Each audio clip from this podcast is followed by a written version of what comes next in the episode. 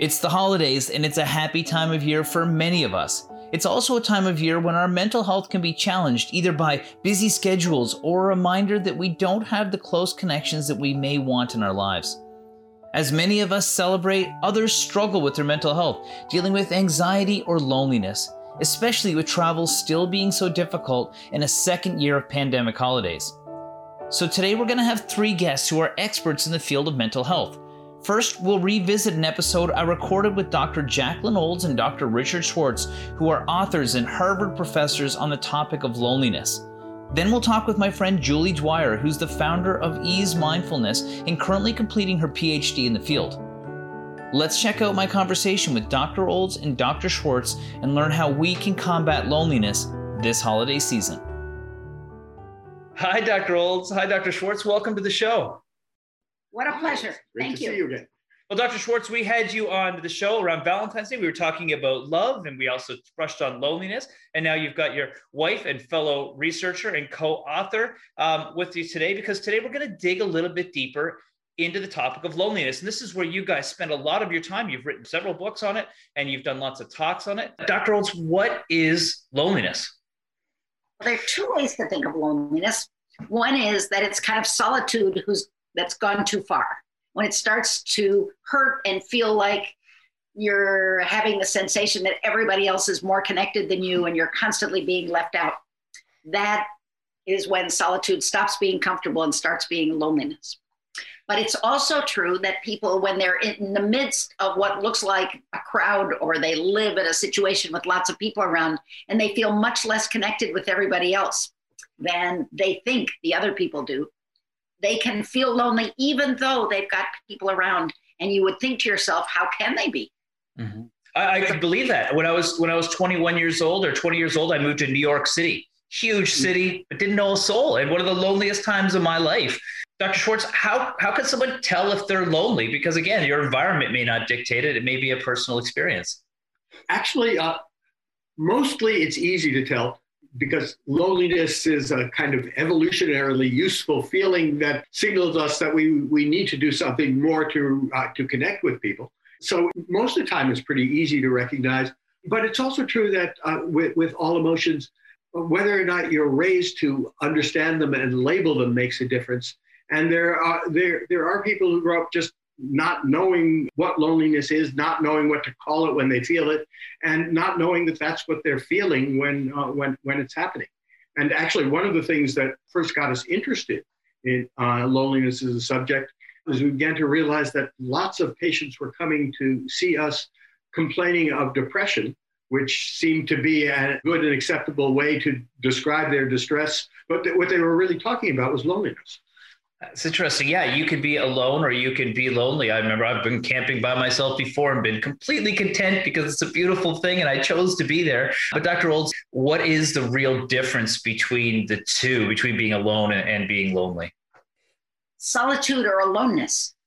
A, there's somewhat of a sense that you may have chosen it. And B, there's the sense that it will be alleviated in good time, that you will get back to the people you love or the people you like that it isn't going to go on indefinitely. Loneliness, you don't have that certitude that you're going to get back into connection again. And furthermore, you don't necessarily have the sense that you chose it. Right. Okay. So, on that same lines, what are the causes of people being lonely? Is it something that can develop over time, or is it purely a function of just your current circumstances? Well, I think what's interesting about it and why we wrote a couple of books on loneliness is that everybody experiences loneliness at some point in their life. There's no way to avoid loneliness. And if you're just talking about left out feelings and transient feelings of being lonely, that happens to most people maybe uh, once or twice a week. Mm-hmm. You know, it's not like it never happens once you're in good connection with people. You might feel a little twinge when you see that they're nine hours ahead of you where you're going to have to entertain yourself and you can't depend on someone else when they move, like as you were just talking about moving, when you go to a brand new place where you don't know anybody, of course you're lonely. And there's not much, even the most socially skilled people can't avoid it. You have to be able to go through it and work your way out of it. Right. Okay. So uh, I want to talk about some of those techniques because that's really important for people. One of the things we talked about the last show is that sometimes people don't invite it into their life and they expect other people to make them feel welcome. But I'll, I'll throw it back to you, Dr. Schwartz, for a second. You, you said that you work with patients. You guys are both psychiatrists. So you're working with patients and they don't realize that they're actually lonely. How can you recognize it if you're not a trained expert like yourselves and recognize that maybe somebody I know is, is a little too lonely these days? Basically you hear people talking about a sense of being left out is usually what uh, uh, what people uh, talk about uh, without identifying it as a lonely feeling. This, the sense that uh, other people are uh, going about their lives, leaving you apart. And you begin to hear that theme and, and, and, and begin to, to recognize it as a, a sort of common feeling of distress that you know, happens actually more in modern life than it ever used to because people are doing what you did, moving to a new city where they don't know anybody, or having people move away in, in, in ways that uh, human beings never used to over most of history. Yeah, that makes perfect sense. And I mean, it's, it's, such a broad topic. You guys wrote a book on it. Uh, Dr. Schwartz, maybe tell me about the book that you guys wrote, and then I'm going to throw it over to you, Dr. Olds, and you can tell us about some of the talks that you guys gave on the subject as well. Uh, we, we, actually wrote two books. We wrote a, an earlier book, uh, Overcoming Loneliness in Everyday Life, and then more recently wrote a book called The Lonely American Drifting Apart in the 21st Century, uh, which was uh, more of a broader sociologic view. Uh, the first one was more on, my gosh, people are lonely and don't know what to do about it. Mm-hmm. And, so some of the main themes in that were that it is something that's relatively new, but also it's something that's kind of universal. If you think about the United States, it's a huge, huge country, one of the biggest countries in the world, and such a diverse group of individuals. What were some of the real main recurring themes that you sort of uh, evaluated in that? Well, one thing that we felt was somewhat at fault is that individualism sort of creeps into everything about American training, so to speak. You know, you go to school and from the earliest times you hear about the lonesome heroes and you hear about you know cowboys or you hear little house on the prairie and it's all about people who have to cope with loneliness. And when america started as a country it was made up of tiebreakers who left the old world where everybody scratched each other's backs so to speak to coming to live on live in a much more isolated surrounding where they didn't know people. So individualism became a very positive American value, which we think has kind of gone too far. And in some ways, as America has grown more prosperous, people tend to live alone more and more, which isn't necessarily the best thing for them, medically, for example.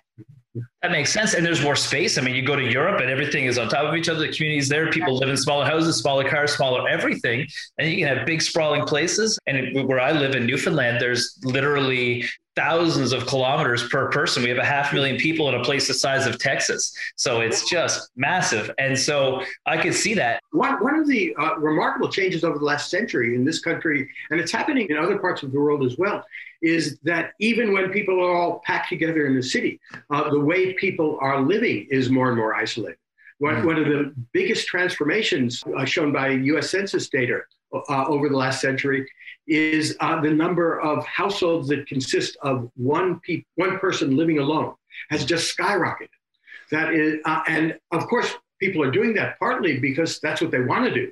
So people are, are actually seeking out uh, this more isolated state and, uh, and in many ways enjoying it, but ending up feeling lonely in ways that they, they don't expect to. And COVID just, you know, escalated that by a factor of 10 to 100 well, now you're in a small apartment and that you can only afford by yourself. It's small. You're in a skyscraper somewhere. You can't see people. It's tough. Now I have a question. I'm going to go a little bit off what we had talked about before, but like, has the pursuit of materialism sort of made people uh, keep smaller households? I can't have children. I don't have time. I've got to accomplish things, or I'm going to, you know, accumulate more things. I got to get ahead of my career. How has that changed things, Jackie? I have worked with lots of college students and one of the worries I had when I would listen to their goals for the future was they'd say, I want an apartment or a house of my own. And they didn't say with somebody else, they didn't say with my partner. They basically wanted to have everything their way. Mm-hmm. And it just depressed the hell out of me, actually, because it seemed to me that it was, you know, something that people who had maybe never had an experience of loneliness wouldn't quite realize how isolating it can be to live in your own small apartment, having everything your way, but no company to enjoy it with. We're talking with Dr. Jacqueline Olds and Dr. Richard Schwartz, who are both Harvard Medical School professors and clinical psychiatrists, about their work in understanding the impact of loneliness on our health. We'll be right back after this break. Welcome back. We're here with Dr. Jacqueline Olds and Dr. Richard Schwartz, who are both Harvard Medical School professors and clinical psychiatrists. They're also authors of Overcoming Loneliness in Everyday Life, Marriage in Motion, and The Lonely American. We're learning about their work and the impact that loneliness has on our health, especially this time of year when holiday celebrations are in full swing. Let's check it out what are some things people can do? Because in the last interview, you had such a great point saying people are like, I'm lonely, but they don't invite people over. They don't reach out to people. So, what can people do? I'll throw the whoever wants to take that one. So, I have a metaphor that I use with people a lot, and sometimes they get it, and sometimes they probably think I'm off my rocker. But it's the beacon tower metaphor that we are all like little beacon towers, you know, those very tall towers that have lights at the top and everybody is kind of surveying the horizon to see whose beacon tower is going off with a signal that they matter. Mm-hmm. So every time you get a small text or a hello or a big smile on the street or a you know little group email, you need to treat that as a signal that you respond to. In some way, you take the next turn and say, "Thanks so much for sending me that text. I really appreciate it." Or you know, "Yeah, I'll come to that meeting." And so if you keep that dialogue between beacon towers going, that's excellent. But if somebody gets feeling depressed or too needy or doesn't want anybody to know how desperately lonely they are, and they make their beacon tower go silent, the light goes off, then everybody assumes that they don't matter to that person anymore. They don't think uh, the person is going silent because they're feeling bad or they're feeling needy. They assume that the other pe- person has better fish to fry. So you have to keep that dialogue going between that, the beacon towers that make up every person. That's so it's so interesting. I, have gotten to a different stage in my life where I've had such amazing people that have really been like really matter to me. And earlier this year, I kind of made a list of those people because I realized that I hadn't talked to some of them for like months or even longer in some cases, but they were extremely important. One of them was my best friend, and, and I was like, I haven't talked to this guy for like eight months. I need to connect, you know. So is there is there some other things that people can do, like if they're if they want to start and be like, okay, how do I assess this? Well, well, one one of the things that uh, is a great story about how to do this is in uh, Benjamin Franklin's autobiography, um, and he uh, he talks about uh, when he was getting into politics, there was some uh, uh, wealthy man in Philadelphia who was an adversary in some way, who he wanted to get on his side, and this man had a, a wonderful private library. Uh, so he asked the man whether he could borrow a book from this library that he couldn't get anyplace else. Uh, the man lent him the book, and having been able to do him a favor, became his friend. And um, and uh, so one of the things when you're moving into uh, communities where you don't know anybody, uh, that that actually is a, a, good way to go, is to ask people for favors or help or to borrow something, and that begins a, a, connection and and a sort of reciprocity. And uh, actually, uh, uh, pe- people feel close to people who they can help also. So that uh, I, that has always been an inspiring story to me. I, I think that's it's so funny. I, I interview such a broad variety of people. And one of my friends had a glioblastoma, and he's got terminal cancer, but he's had this amazing philosophy towards life. And he said that a lot of people got help during the pandemic, and this year, if they don't need help, they should give help. You know what I mean? And if they can't give help, then give love, because it does connect people together, and that's how he was able to stay connected. Actually, you probably heard of the CN Tower. It's going gray this year, and he's just one person on the other side of the country that was able to uh, to bring that. And again, because he, he reached out and asked for help, people gave him help, and he mm-hmm. feels it. You know, it's been a, a huge thing for him. So we're in a place in Newfoundland, and you might have heard of the Broadway show Come From Away. So that's about the planes that landed in Newfoundland after 9 11 and how the Newfoundlanders welcome people in. People that come here are called Come From Away. So I was a Come From Away, and it can be a difficult situation. It's a very unique culture. How can people integrate themselves? They can help, but are there some other things that they can do to sort of get engaged in a new culture, if maybe through a new citizen or new to the community? Well, I think what's so interesting, and uh, Richard came up with this idea, which we were sometimes living, but we didn't know we were living it, which is that if you have a mutual mission of any sort, It can be, you know, I'm going to beautify the center median strip on the highway, or it can be, uh, we're all going to watch out for each other's garages because we have bicycles in there. Or it can be, you know, we're going to carpool together when we go into the city. Mm-hmm. But whatever the mutual plan is, if you meet with people regularly and there's a group of them, chances are as time goes by and it takes longer than everybody thinks, you will become friends with some of those people. Mm-hmm. But you do have to have a number of mutual groups that meet regularly. And they don't have to be anything complicated. It doesn't mean you have to get into the social club that matters. It means you can form a little group of people who love collecting wildflowers. Mm-hmm. Mm-hmm.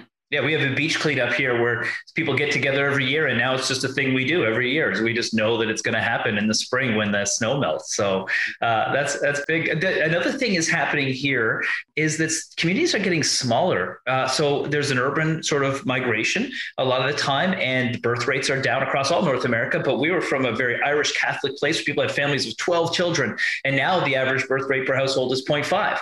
And so the the communities that were rural, some of them are turning into tourist hubs, but other ones are shrinking dramatically. And so, you know, what people were used to a vibrant community is not so uh, anymore. How can people in those communities that aren't ready to move to an urban center or don't need to or don't want to for whatever reason, how can they maintain their sense of community and, and, and combat loneliness when it's a little slower pace than it used to be? That really is a, a very hard question. And, uh, and, and I don't think there, uh, that anybody really knows the answer to it, but there are certainly uh, things that, that you can do, which is to uh, to try to make sure that that people are gathering more together regularly and are involved in more mutual projects or or, or, or mutual interests. And you, you, have to work at building them because a lot of the institutions that uh, that have been connecting people start to sort of get thin and fray as as people are moving away. And uh, you know, it really is a, a, a big struggle. The holidays can be difficult for many people, and a time when loneliness becomes even greater. While common definitions of loneliness describe it as a state of solitude or being alone, loneliness is actually a state of mind. Loneliness is defined by researchers as feeling lonely more than once a week. Now, loneliness causes people to feel empty, alone, and unwanted. People who are lonely often crave human contact, but their state of mind makes it more difficult to form connections with other people. Loneliness, according to many experts, is not necessarily about being alone. Instead, if you feel alone and isolated, then that's how loneliness plays into your state of mind. For example, it could be a college freshman who might feel lonely despite being surrounded by roommates and other peers, especially this time of year when getting home for the holidays may be even harder than ever. It could be a soldier who's deployed to a foreign country, despite being constantly surrounded by other troop members. Or there's an example that rings true to us here at home in Newfoundland and Labrador, and that's our friends and neighbors who are rotational workers and away from their families and children during this magical time of year. Loneliness is caused by several contributing factors, and they include situational variables such as physical isolation, moving to a new location, or a breakup or a divorce. It could be the death of someone significant to a person's life, which can also lead to these feelings. Additionally, it can be symptoms of a psychological disorder called depression. Now, loneliness can also be attributed to internal factors such as low self esteem. People who lack confidence in themselves often believe they're unworthy of the attention or regard of other people, which can lead to a feeling of isolation and chronic loneliness. So this year, be sure to reach out to the people you care about most and turn on that beacon so that others can connect with you. That way, you can all share in the holiday spirit. Let's get back to our interview. Anything you want to leave people with when it comes to like, you know, if, if we've talked a lot about the different recognitions and, and things they can do, but any sort of last words of, of advice for people that may be dealing with loneliness? Well, don't assume that if you're feeling lonely, that somehow means you're a loser. Mm. That is just not true. Everybody experiences it at some time or other, and there are circumstantial reasons that we all have to put up with loneliness sometimes. And just when you think, okay, I'm in such bad shape that I don't want anyone to see me or talk to me, that's exactly the time you should make that anxiety provoking phone call and reach out to people. And even say, I actually, one of my favorite patients who was going through a very difficult divorce and felt horribly lonely, used to call up her old friends and say, I need somebody to babysit for me. And it worked perfectly. Her friends, you know, came much closer. They loved being called upon to help her uh, through this difficult time, but they never would have thought of intruding if she hadn't asked. Right, right. And Dr. Schwartz? Uh, I, I can't do better than that. Perfect. And maybe it's find a really great partner as well that you guys could jive with. Uh, thank you so much for taking the time today, guys. There's so much I could talk to you about. I mean, I might be knocking on your door again sometime in the future, but thank you so much for for sharing your expertise with everybody today. Such an important topic, and great to see you. It's great, great to, to see you. That was Dr. Jacqueline Olds and Dr. Richard Schwartz, who are both Harvard Medical School professors and clinical psychiatrists. They shared the many ways that loneliness can impact our health. Now, when we come back, we'll talk with Julie Dwyer from Ease Mindfulness about why the holidays can be particularly tough here in NL and what we can do to keep mindful, preserve and improve our mental health, and get the most out of the holidays. We'll be right back after the break. Welcome back. We're here with Julie Dwyer from Ease Mindfulness about why the holidays can be particularly tough here in Newfoundland and Labrador and what we can do to keep mindful, preserve, or improve our mental health and enjoy the holidays. Let's check it out. Hey, Julie, welcome back to the show. Thanks for having me. So happy to be here tonight. Well, I'm interrupting one of your trips here in beautiful Fogo Island for a few days, eh, but I'm glad you could join us tonight. Now, you've had a really busy year. Can you tell me a bit about yourself and what's been going on in the last 12 months? Yes. Yeah, so it actually came in my memories today that we did this exactly one year ago today. So, in the past year, I officially launched my mindfulness business. It's called Ease Mindfulness.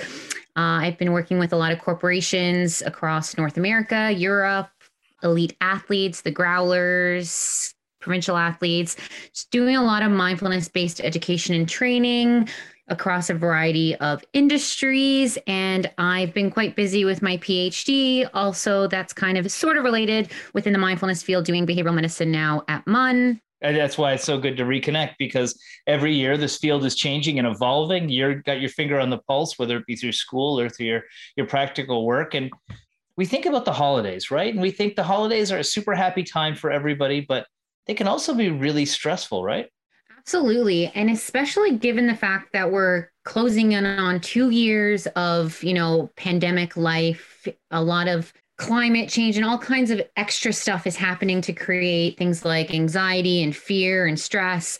And these can really impact how we approach the holidays and kind of this idea that while it is often, you know, a very joyful season for many, it can really be a bit tricky and that extra pressure that we're supposed to be feeling good can actually kind of backfire and make us feel, you know, well, why why am I not feeling that way? Or something's wrong with me because I'm not the most joyful person. But the reality is, you know, moods come and go. And, you know, the expectation is that you shouldn't be joyful for 30 full days in a row. But sometimes that's, you know, the message we see on social media, on the news, in the movies, things like that. yeah like hallmark movies everything is just fantastic all the time and you know there's there's two sides to the equation really i mean if you're really busy, that can lead to forms of anxiety, I'm sure. And also being alone can be difficult for people as well because you're supposed to be surrounded by folks, but sometimes that's not possible. So I think for people who are very, very busy, that can be just as harmful as spending too much time alone. That leads to, you know, you're not you're kind of distracting yourself from anything that's going on with you and then you're you know that's leading to things like burnout and you're not really kind of coping you're just go go go rush rush rush and then finally when you do crash everything kind of just crumbles in at once. And then, you know, on the flip side of that, if you're spending all of your time alone, whether by choice or, you know, you're separated with travel or things like that, that can be very challenging. But with the tools that we have with Zoom, with social media, with technology, as harmful as it can be in some ways, it can also help us to stay connected. But also, you know, making the most and embracing some of that lone time, creating your own traditions, making space for movement, whether it's just going for a simple walk, finding something meaningful for you as an individual that you can enjoy, that you can reflect on without feeling the pressure of what other people are doing and without getting trapped in that comparison game. I mean, all mm-hmm. year long, kind of compare ourselves to other people. But at Christmas, it is really a lot of extra comparison happening between what we're doing, what other people are doing, what the expectations are, what the traditions are. You know, does our Christmas look like everyone else's Christmas? But if we just focus on what feels good and authentic to us and kind of give ourselves grace and give ourselves space to be kind to ourselves, you know, this doesn't have to be a certain thing. We can take it day by day, I think would be my biggest advice there. And to just be very gentle with ourselves and be kind and patient. I agree, agree, agree. I love that term you just used, grace. I think that's such an eloquent way to be able to put it because it can be really challenging for people to feel like they have to be everywhere and they have to be happy and, and in good moods all the time. You know, I think another thing that really happens for people this time of year is we get a few days off. And so what they do is they turn around and they say, okay, within these few days, I've got to recoup from a full year of stress over the holidays. But then in Newfoundland, in Labrador in particular, we are just flat out. So it's almost like that song by Spirit of the West, I need home for a rest, right? Yes, it is. It is. It's exactly that. And in some ways, Christmas and the holidays, your time off should be about celebrating, but given the society we're in, it's often about recharging and taking that space to kind of slow down. But here in Newfoundland, from the Tibbs Eve 23rd right into Christmas Eve, then Christmas Day, Boxing Day, we are a very traditional, you know, we have a lot of unique stuff happening here, and that's awesome. And so many people travel home for Christmas here. There's really a special culture, but it can lead to just overeating, over drinking, over socializing, and kind of forgetting about our own needs. Mm-hmm. And that it's really great to see people and to treat yourself and enjoy the moments, but at the same time, making sure to not forget what it is that you need. So even though all these exciting, fun things are happening, can you still keep a little bit of your daily routine, not letting every single thing go? Because after a couple of days of that, it might be okay. But when you're getting into like the fourth and fifth day, that's when our mental health, our physical body starts to really feel the impact of all that eating and drinking and merriment. that's right. I mean, and you know, I think about the things we have here. There's so many fantastic things. There's no better place in the world than to be in Newfoundland and Labrador. You yourself, you get a chance to take a staycation, just, you know, go to one of the most gorgeous places around just by driving a few hours, which is amazing. We're surrounded by music and friends, but lack of sleep, too much Absolutely. alcohol for a lot of people, bad foods, you know, that are not great for our health. Hit me with some of the main things people should watch out for. And maybe, you know, do they actually impact our mental health, those, those things? Absolutely. Those habits are so important. If I've learned anything since I've started my behavioral medicine program, is that we can really impact our health with our lifestyle choices. So hmm. I'm not saying you shouldn't have a drink, you shouldn't indulge in a second piece of cake, but it's all about that moderation and how can we moderate, find the enjoyment without going overboard because it is a bit of a thin line there. yeah. And, you know, in particular, I think about alcohol in general. Like, alcohol is a depressant, and a lot of people get more prone to feeling a little bit sad around the holidays. It's, it's actually Absolutely. a sad time of year for a lot of people. How about alcohol if people are indulging a bit too much? Yes. So I don't know if you've heard of a term called hangxiety, but mm. if you are, you know, experiencing any negative emotions, whether it's anxiety, fear, stress, depression, sadness, drinking alcohol while it feels great in the moment, you're, you know, after a couple of drinks, you're letting loose, you're enjoying it. But the next morning, it's like throwing fuel on a flame. You, mm. whatever negative feelings you had prior to that are going to be exasperated. And then, you know, as you get older, this kind of can even go on for a couple of days. So your Saturday night can turn into still feeling quite down on Tuesday morning, even. Mm-hmm. So just approaching it with moderation, which can be tricky because, you know, when you're having that's, you know, special Christmas cocktail or the second glass of wine, it's very enjoyable. It feels good. But even just adding in a little, you know, a glass of water there, taking a, a non alcoholic beverage, staying hydrated, and just making good choices throughout your day, making sure you're eating balanced meals and that you're well fueled so that when you're having those treats you're still getting nutrients elsewhere because you know how many times do we bop from christmas party to christmas party where you're like well this is my third event of the day yeah. but can you make sure to kind of still get that you know nutrition hydration rest and that solid sleep because mm-hmm. we tend to forget that the, our bodies don't take a break during the holidays even though you know we stop working we stop going to school but we still need to treat ourselves well and you know being taking a break and enjoying it is absolutely fantastic but mm. again it's finding that place of moderation. We're here with Julie Dwyer from Ease Mindfulness talking about why the holidays can be particularly tough here in Newfoundland and Labrador and what you can do to keep mindful, preserve and improve your mental health, and enjoy the holidays. We'll be right back after the break.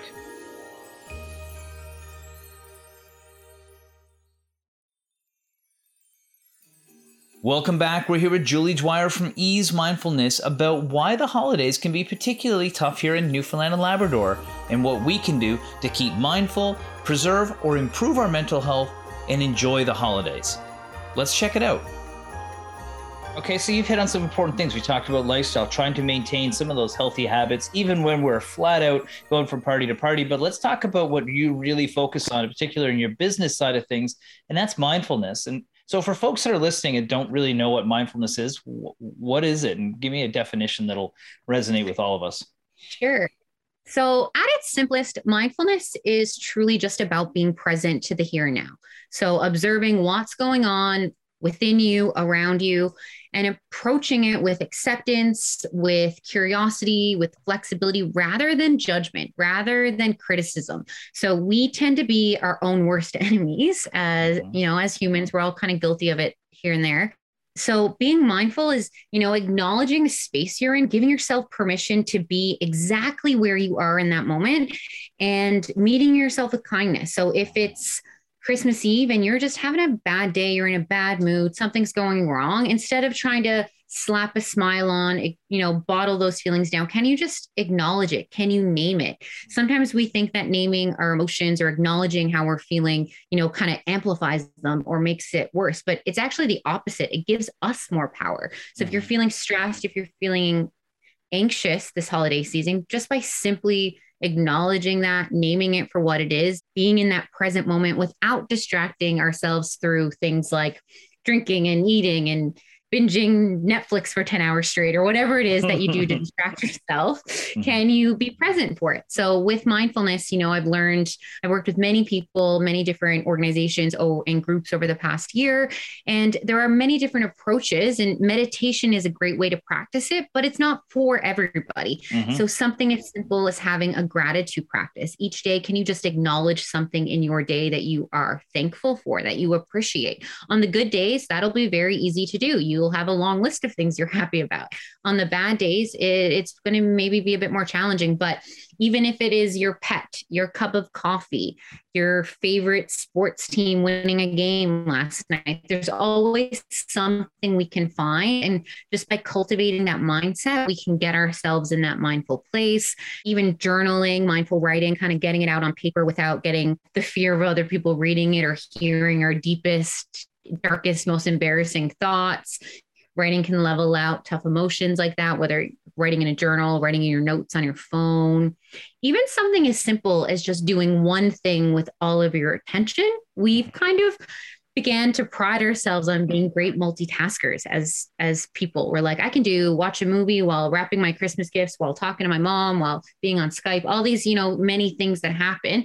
But can you just slow down a little bit? Mm-hmm. Do one thing at a time with all of your intention, with all of your not balancing so many different things at once. So like there's many, many ways we can practice mindfulness and weave it into our daily habits. And I think that an important thing is that if we think about mindfulness more as a lifestyle and things that we can incorporate day to day, as opposed to a specific thing that we have to work on, mm. we're more likely to do it, to use it, and to benefit from it. Yes, I actually use an app that you take pictures of and you write the things you're grateful for. If you have a bad day, you hit play and go from there. I've even heard things like just stare at a random object until you notice all the little details to make you aware. Absolutely. And that's yeah, I thought that was a great one. Using your senses is so important. So something as simple as eating your supper, taking a shower can be a great mindfulness exercise. You're in the shower. If you're like me, you're kind of lathering up, overthinking all the things, but you really could be paying attention to the temperature of the water, the smell of the soap, how the water feels on your skin. If you're eating, what is the texture of your food? What does it smell like? What does it taste like? Just slowing down and incorporating those senses, even going for a walk and paying attention to the things you're seeing, you're hearing. It's it's truly a simple practice. That doesn't necessarily mean that is an easy practice, but fundamentally, there are many ways we can incorporate it within our day to day without having to spend money. Like you said there, you about your app. There are many other free apps out there. Mm-hmm. You know, Calm, Insight Timer, Headspace. These are all great resources that are free of charge that people can avail of. Mm-hmm. That's right. You can even get Headspace on uh, Air Canada flights when we start to fly again. You can log in and listen to those. It's it's becoming really common, and, and those are fantastic advice on how to incorporate it on a routine schedule and a day to day, different ways throughout your day. But I had a question. So uh, when you get around the mm-hmm. holidays, you get around your family, and everybody loves their family, but our family knows how to trigger us better than anybody. So how do we stay mindful? When we've got some of the best triggerers out there at us. Not that I have this at all, but some people True. do. I read a quote once that said, "If you think you're enlightened, go spend a week with your family." And it's it's so true. And if people aren't quite sure what we mean when we're saying triggered, but it's something that we all experience. You can feel your heart rate going up. You start to sweat a little bit. You can just feel your overwhelm coming on. And in that moment, though, you can take a pause sometimes we're very used to just going zero to 60, having that reaction. But can you take a breath? 10 seconds of breathing. Can you leave the room for a second and just take a minute? In through your nose, out through your nose. Even I find counting can be quite helpful. So just taking a little breath work there, little moment, 60 seconds of a break, find quiet place, count the breath in for five seconds, hold the breath for five seconds, release it for five seconds, wait another five seconds and then start again. It's called box breathing. This is something you can google. It's it's well proven to help you know when we're feeling anxious when we're feeling stressed. And it's inevitably going to happen. Our family know what buttons to push. They know us better than anybody. And it's very likely that at some point during the christmas season somebody that you love is going to say something that's going to potentially send you into a spiral. But you have the choice to acknowledge it. Again can you name it? Name it to tame it oh God, that just got me. Didn't like that. And then choose the response from there. I used to say it's sort of like playing football and uh, one team scoring a touchdown on you every single time. You start setting up defense on that. Before long, they aren't scoring a touchdown. They might be getting 10 yards, then zero yards. And then they start using their second, third, fourth, fifth best plays. And you're kind of you got a good team uh, approach towards it. And that's yeah that's that's definitely important. Of course me i'm going home to see my mom soon. Uh, we we get along fantastic. We don't see each other very often so it's there's no triggers there. However um, i know a lot of people do have those. Now the holidays are a, a, great opportunity though because especially the way the holidays are falling this year is we are going to have a little bit more time off if we have a type of job that allows us to have that time off. How can we use this time to ingrain some of these habits and some of these tactics that you've been talking about today? Well i think starting exactly where you are today instead of waiting until monday instead of waiting till the holidays are over instead of waiting to fresh start january 1st new year new you make a change today. A small baby step, incremental change is the way to create lasting and meaningful impact. So during the holidays, you know, maybe you have tons of things in your calendar, but can you take just a few minutes each day for yourself, whether it's something as simple as having a stretch in the morning when you wake up or going for a walk, but can you even just schedule it into your day the same way you schedule in those social functions, those expectations, and all the things that we have going on, prioritizing that space? And it doesn't have to be anything huge. We don't have to give hours and hours of our time to to feel good, but prioritizing it as a non-negotiable is the place to start. Because when it comes to Christmas, when it comes to New Year's, holidays, all the things that are coming up, everything else is exciting. Everything else will take priority over our wellness habits because they're not as exciting really. And you know it's it's hard to maintain that. But if you schedule it in whether you know your agenda your google calendar and you make that commitment to yourself you're more likely to follow through. That's the 20 minutes i was going to go for a walk or even just making time to connect with people. We sometimes spend a lot of time in big groups over the holidays, at Christmas parties, at events, but are we really getting that one to one connection? You know, maybe you need to schedule a phone call with a friend that's away or checking in on someone who may be alone for the holidays or many other situations like that. That can you create that real connection? Because sometimes we're out at these big parties, we're seeing a lot of people, but are we really finding that?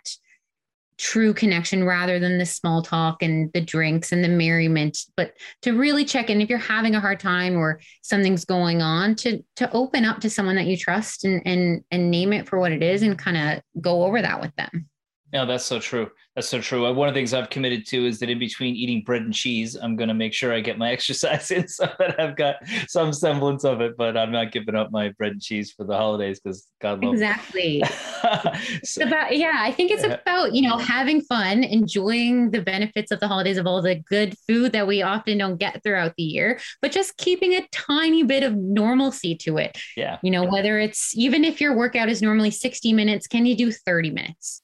Yeah. And some is always better than none. I think there's any takeaway that I'd like to say here is that some is better than none. So if you only have 15 minutes, take that 15 minutes, whether it's going for a walk, focusing on your breathing, kind of just doing you, taking time for yourself, staying hydrated. These are all just small changes that we can incorporate through those busy days uh, mm-hmm. to keep ourselves feeling a bit better.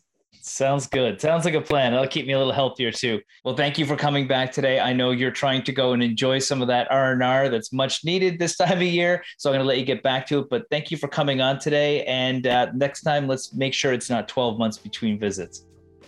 Absolutely. Thank you for having me. I'm so happy to speak with you. I hope you have a great holiday season. Happy holidays. Thank you to my guests for joining me today in the show. The holidays are all about connecting and recharging, so I hope today's episode will keep you on track and mindful of how lucky we are this holiday season. Now, if you wanted to reach out to Julie, you can find her on easemindfulness.com. Well, that's our show this week. Next week, we're having our annual Stories of Giving episode with a visit from the big man himself, Santa Claus. Hope you can tune in and hear about the amazing things people are doing to help in our community. Until then, I'm your host, Dr. Mike Wall. We'll see you back here next week for another episode of the Wellness and Healthy Lifestyle Show on your VOCM.